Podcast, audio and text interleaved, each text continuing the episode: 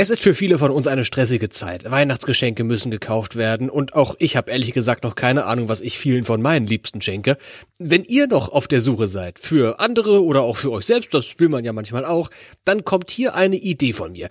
Wie wäre es mal mit der vollen Breitseite Elektromotorsport? Die gibt es bekanntlich auf eformel.de. Und wer im nächsten Jahr alles davon haben will, der bekommt das, dank eurem Support. Wenn ihr uns unterstützen wollt, dann macht das auf steadyhq.de/eformel.de. Vielen Dank für euren Support und viel Spaß mit der neuen Episode.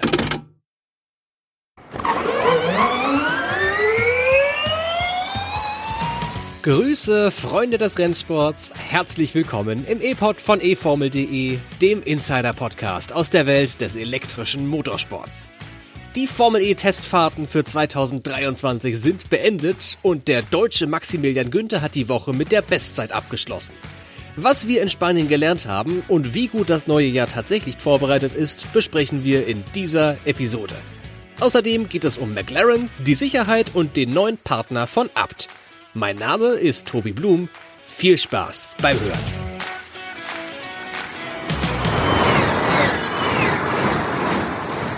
Und in dieser Episode der Analysefolge zum Valencia-Test bin ich allein.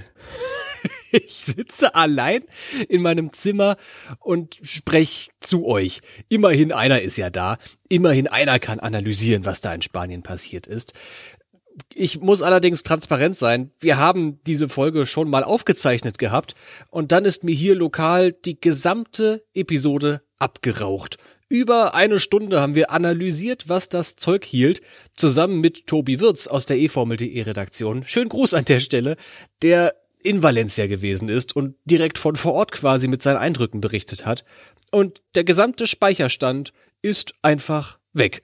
Und damit ihr noch eine Episode zum Valencia-Test bekommt, spreche ich das jetzt einfach selbst ein.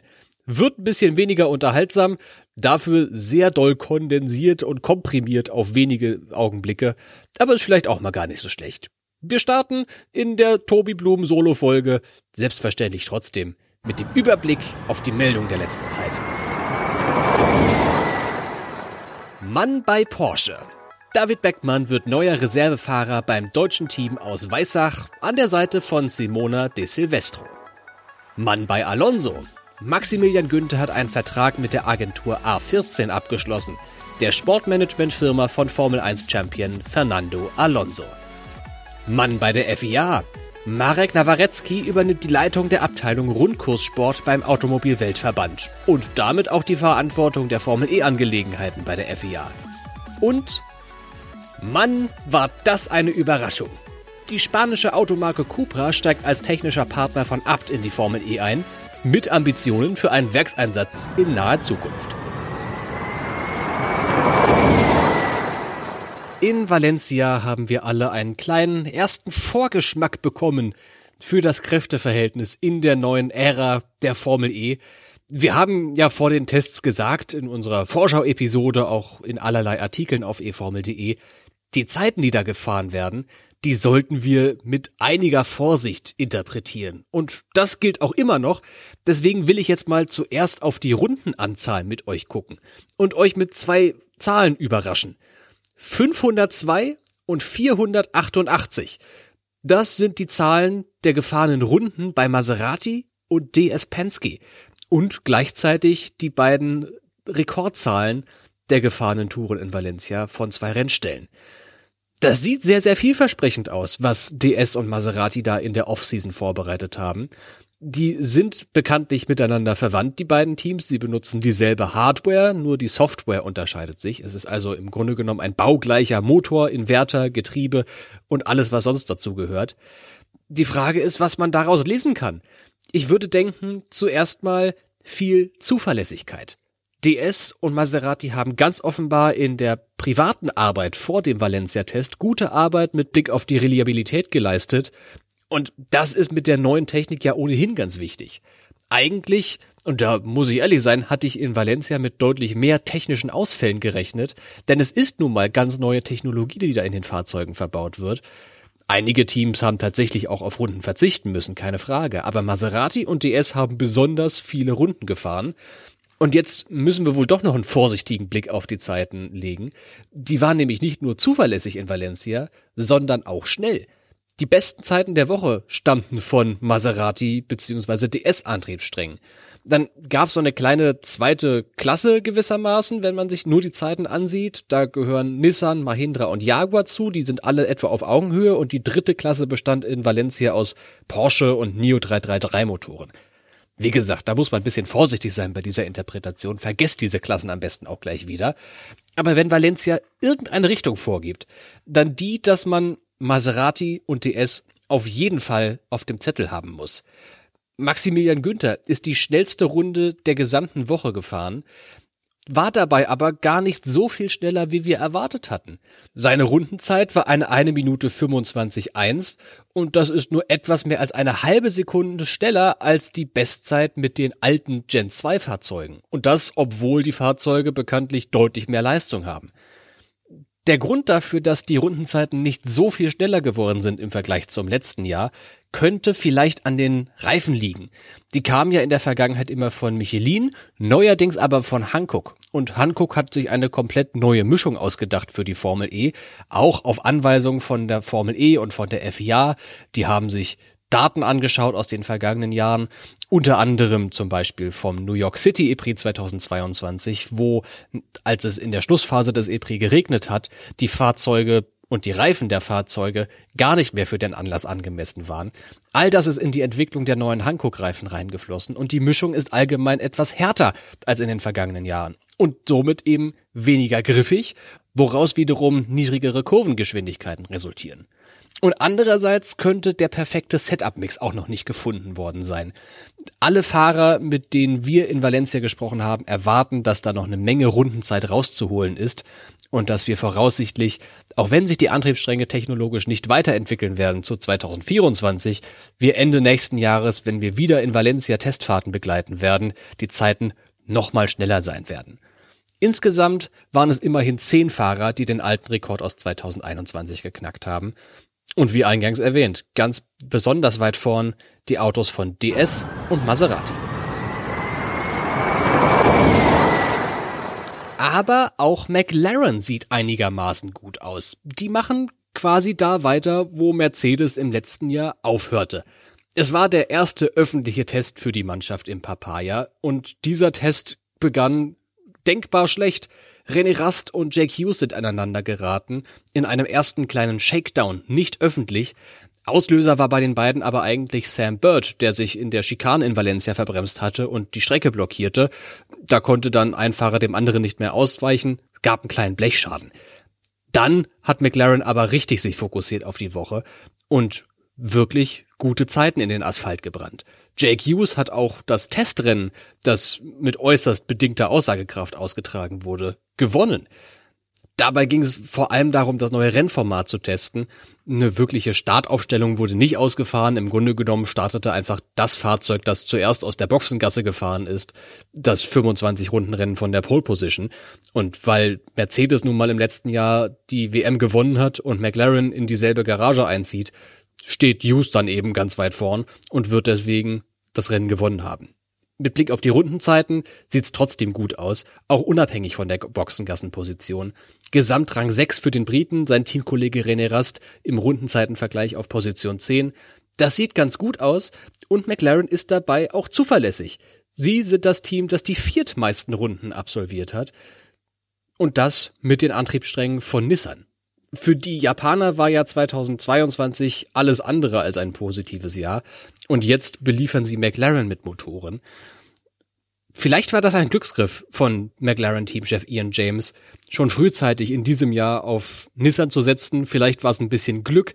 Sicher ist auf jeden Fall nur, dass McLaren davon profitiert, dass Nissan sehr viele Ressourcen in das Formel-E-Projekt steckt. Der ausbleibende Erfolg bei den Japanern war zuletzt selbstverständlich schwer vor dem Vorstand zu verkaufen.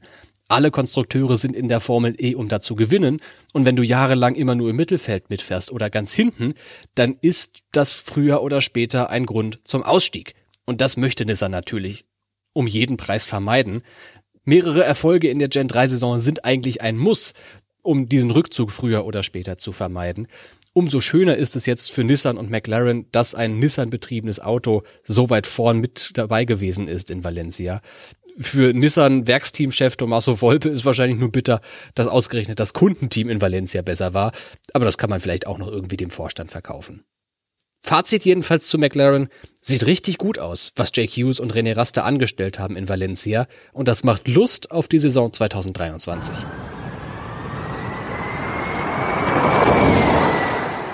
Das große Thema bei den Valencia-Testfahrten war allerdings nicht die Zuverlässigkeit der Autos oder das neue Kräfteverhältnis, das sowieso nicht interpretiert werden will, sondern ein Unfall von Envision-Fahrer Sebastian Buemi.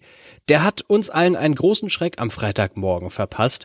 Nur 7 Minuten nach Beginn der Testfahrten knallte da der Schweizer in Kurve 4 in die Streckenbegrenzung und das offenbar als Konsequenz eines erneuten Bremsproblems. Es gab in den Wochen zuvor bei privaten Testfahrten mehrere solcher Unfälle. Das liegt ursächlich daran, dass die Formel-E-Fahrzeuge des nächsten Jahres an der Hinterachse keine hydraulische Bremse mehr haben. Die sollen an dieser Stelle nur mit der Rekuperation der Fahrzeuge verzögern. Vorne gibt's immer noch eine normale Bremse, hinten allerdings nichts mehr, was tatsächlich das Auto verzögert, außer der Elektromotor, der sich rückwärts drehend um die Verzögerung des Autos kümmert. Wenn es jetzt allerdings ein Problem mit den neu entwickelten Antriebssträngen gibt, dann lässt auch diese Rekuperationswirkung nach oder ist im Zweifelsfall gar nicht mehr da. Und wenn es dann keine hydraulische Bremse mehr gibt, dann kann es ordentlich krachen.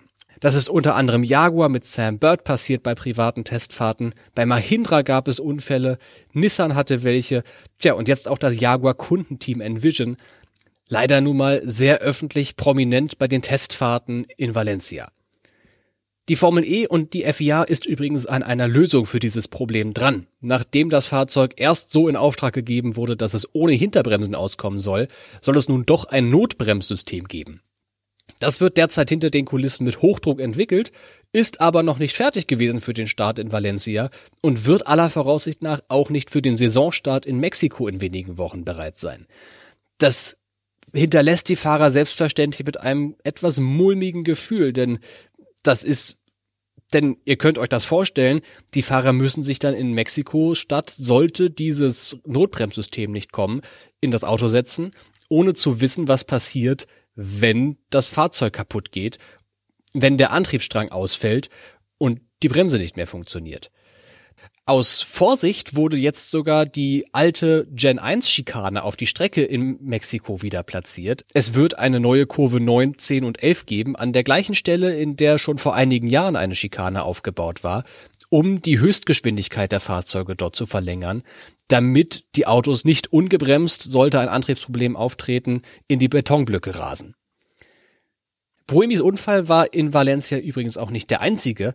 Auch kurz vor Schluss am Freitag gab es einen ähnlichen Unfall mit Beteiligung von Pascal Wehrlein.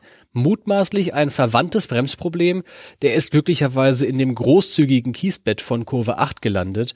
Dort ist er unverletzt geblieben, Buemi ist glücklicherweise auch unverletzt geblieben und das Auto musste nicht mehr zu sehr repariert werden.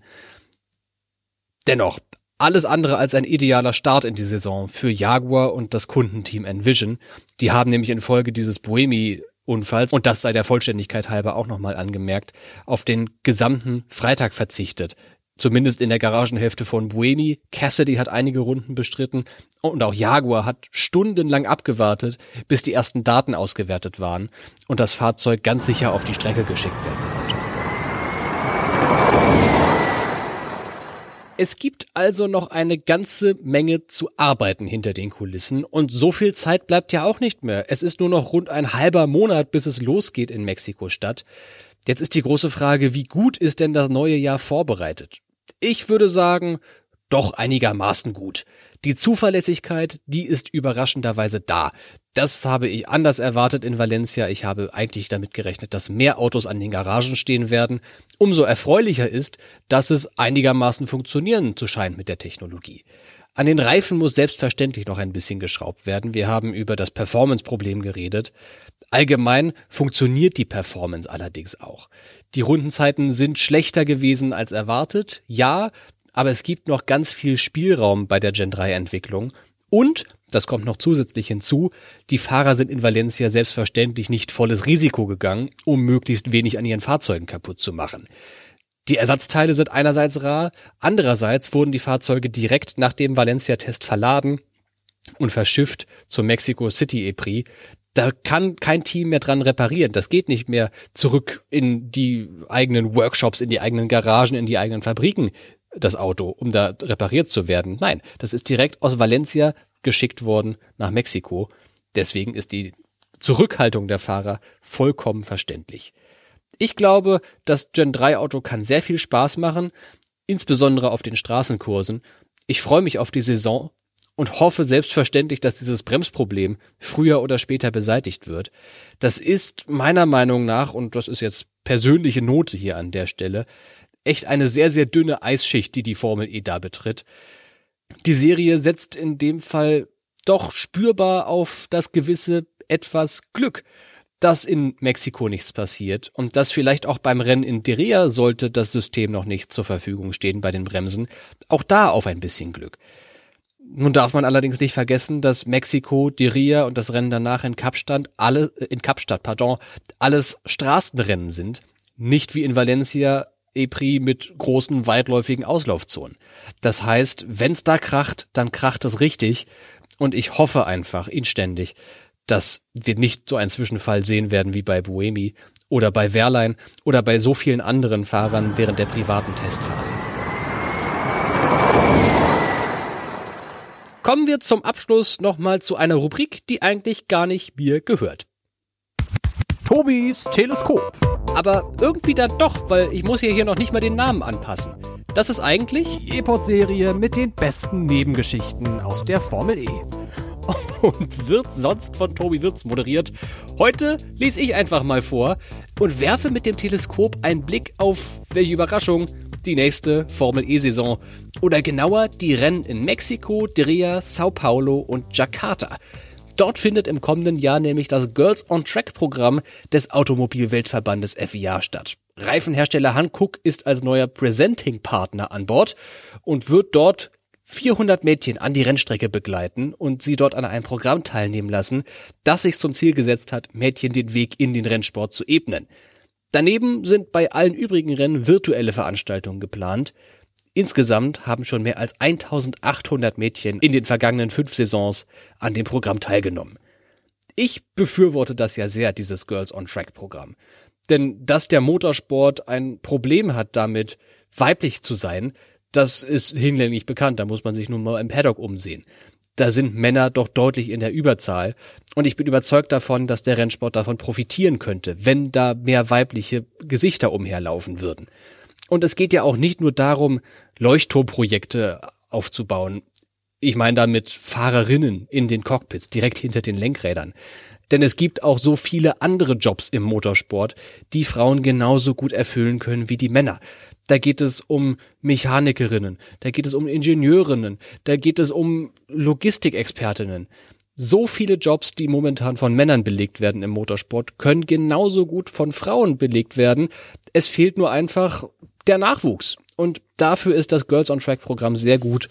Ich finde das toll, dass Hankook das unterstützt und dass die Formel E dieses FIA-Projekt unterstützt und damit hoffentlich in Zukunft mehr Mädels an den Motorsport herangeführt werden. Und damit sind wir doch ganz schön schnell ans Ende gekommen. Wahnsinn, wie viel ich dann doch alleine labern kann. Es wäre natürlich viel schöner gewesen, wenn Tobi Wirtz mit seiner Expertise aus Valencia heute noch beigesteuert hätte. Noch einmal ein großes Sorry an einerseits Tobi, der hier in der ersten Aufzeichnung schon viel seiner Zeit investiert hat, und an euch, dass ihr einerseits lang auf die Valencia, für unsere Verhältnisse lang, Analyse warten musstet und andererseits, dass ihr eben nicht das volle Formel-E-Programm von uns bekommt. Jetzt zum Abschied nochmal eine kleine Hausmitteilung allerdings. Das hier war nicht die letzte Folge in diesem Jahr. Es kommt nochmal was auf euch zu. Haltet die Augen und vor allem die Ohren gespitzt. Die Augen bitte nicht spitzen. Das Thema hatten wir, glaube ich, hier schon mal vor einigen Episoden, dass man sowas besser nicht machen sollte. Es kommt nochmal, selbstverständlich, langjährige E-Pod-HörerInnen werden es wissen, eine Weihnachtsfolge auf euch zu. Das ist das große Highlight in unserem ePod-Feed. Also wenn euch diese Episode gefallen hat, dann wird euch sicherlich auch die Weihnachtsfolge zusagen. Es gibt einen kleinen Jahresrückblick, es gibt einen kleinen Jahresausblick und es ist allgemein einfach gemütliche Plauderstimmung mit dem gesamten Team von eformel.de. Jetzt verabschiede ich mich aber erst einmal für heute. Danke fürs Zuhören. Beim nächsten Mal sind wir wieder in voller Mannschaftsstärke versammelt. Macht's gut, ihr Lieben. Wir hören uns.